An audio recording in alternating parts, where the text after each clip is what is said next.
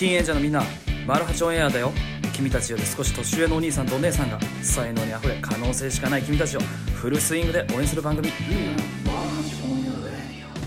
こんにちは、マルハチオンエアのシュネです。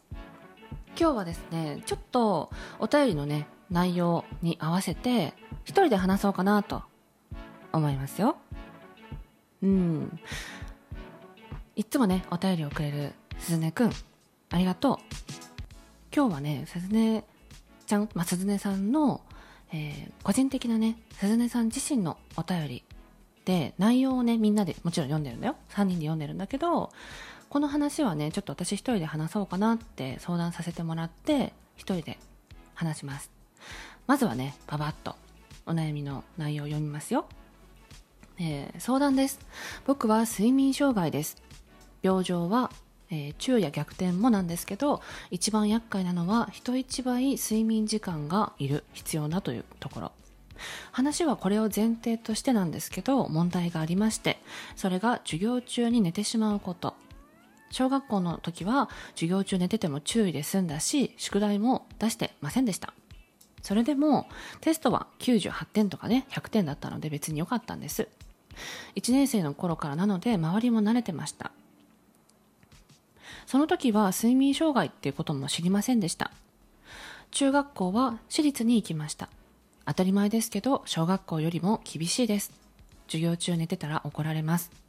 それでなんとなく環境に慣れてない時にある先生がそれは睡眠障害じゃないかと言いました。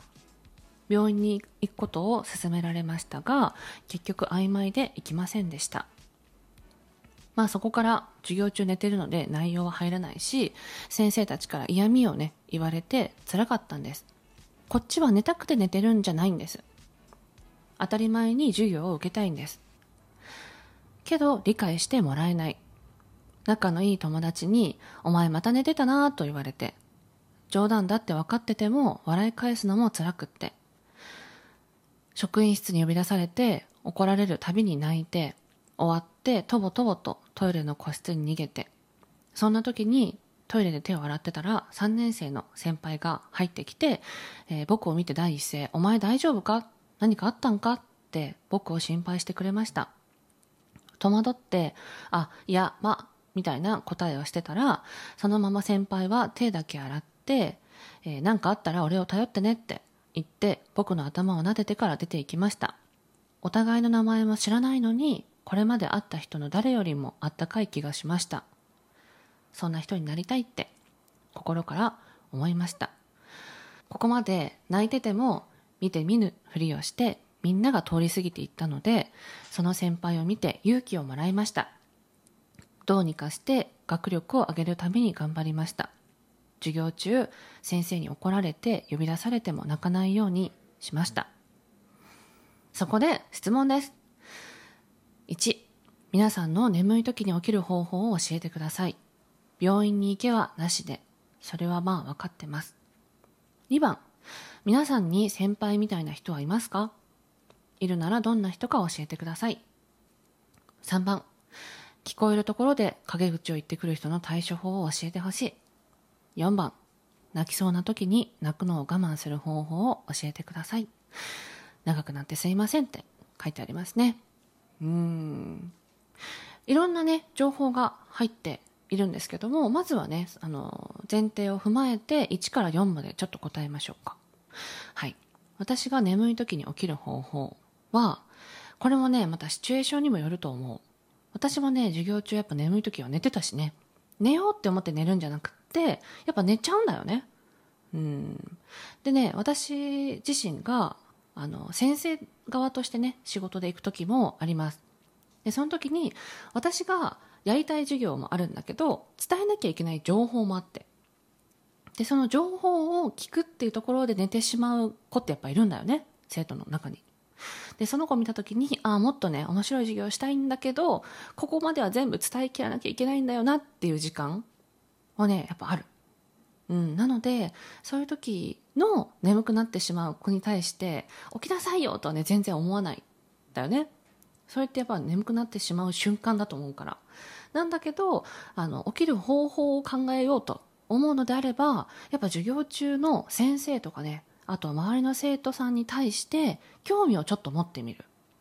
例えばあの子ずっと消しゴム使ってんなとか何の消しゴム使ってんのかなとかあの子眠そうだなとかね他の子を見て自分のこう意識を持って帰ってくる持ち帰ってくる。なんかあちょっと目覚めてきたなみたいなのがあるとかあとはもう本当にこの授業中に起き続けるっていうのを目標とするのであればもう授業と関係ないことをやる。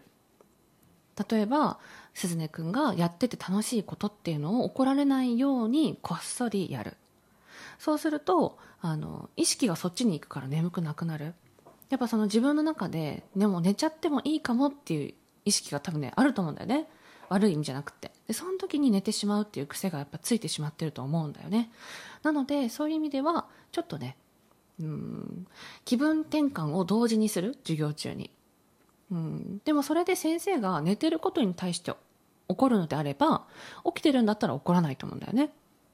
うん、それも全部何でもかんでも怒る先生だったらそれまでだと思うしでも鈴田君が起きようとしてる努力が伝わればいいかなって第一段階としては思うかな、うん、2番。あの何かあったら俺を頼れよって言ってくれた先輩がいますか？うん。学生の頃にグリさんいた？いやいない。ああいないよね。なかなか会えないよね。うんそうだな。そういう意味ではすごくいい先輩に出会えたんじゃないかなって思ってるしその先輩に対してこの人すごく素敵だなって自分もこういう人にならなきゃいけないぞって思えた鈴音君はすごく素敵な感性を持ってるなって感じましたね。うん。私にとって先輩みたいな人はねうー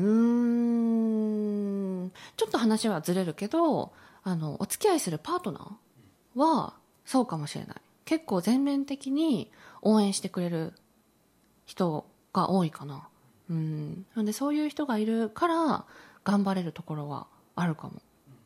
うん、もし目の前にいる人たちが全員敵であってもその人だけは絶対に無条件で応援してくれるっていう人がいる時はやっぱねすごく強気にいろんなことできる気もしますね。なので鈴音くんに対してそういう先輩がいてくれただけでも鈴音くんは頑張ろうって思えたと思うんだよね、うん、でそういう意味ではそういう人はねいるというか、まあ、作るようにしてるかな。うん。そうだね。まあその話もしたいけど時間的に次行くね、はい。うん、3番聞こえるところで陰口を言ってくる人の対処法を教えるうんこれもな。私私このシュネお姉さんが中学校の時、ま、ちょっといたけどうん対処法はなかったね。だからここで質問をしてくれたことはものすごく当時のシュネお姉さん中学校のシュネお姉さんを救える気もするからすごく素敵な質問だなと思いました。うん当時の私に言いたかった言えるのであればいろんな人がいるよって。うん。陰口を言わないと自分を保てない人もいる。鈴音くんはそうじゃないから辛いんだと思う。自分を保つ方法をネガティブな方法で持ってないからだと思うんだよね。でもやっぱりいろんな人いろんな家庭環境で育ってる子たちがいてなおかつまだ未熟なんだよね人として。うん。まあ、そういう人大人にもたまにいるけど中学校は特にそうだと思う。だからそんな中で人のことを下げたり人のことをわーって悪口を言うことで自分を保ってる人がいる。っていうのはすごい幸せだと思う？多分ね幸せなことではないと思うんだよね。だからその今自分自身で幸せじゃないことをしている人を見てしまった時は一緒にネガティブになってしまったらものすごくねもったいないと思う。